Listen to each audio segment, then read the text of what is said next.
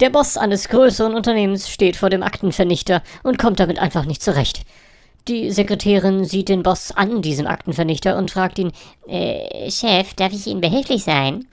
Ja, gerne. Diese blöden neuartigen Geräte, ich komme damit nicht zurecht. Ich versuche es jetzt bereits seit einer halben Stunde. Der Chef übergibt der Sekretärin einen Stapel Dokumente und sagt, das sind wichtige Dokumente. Machen Sie bitte jeweils drei Kopien davon.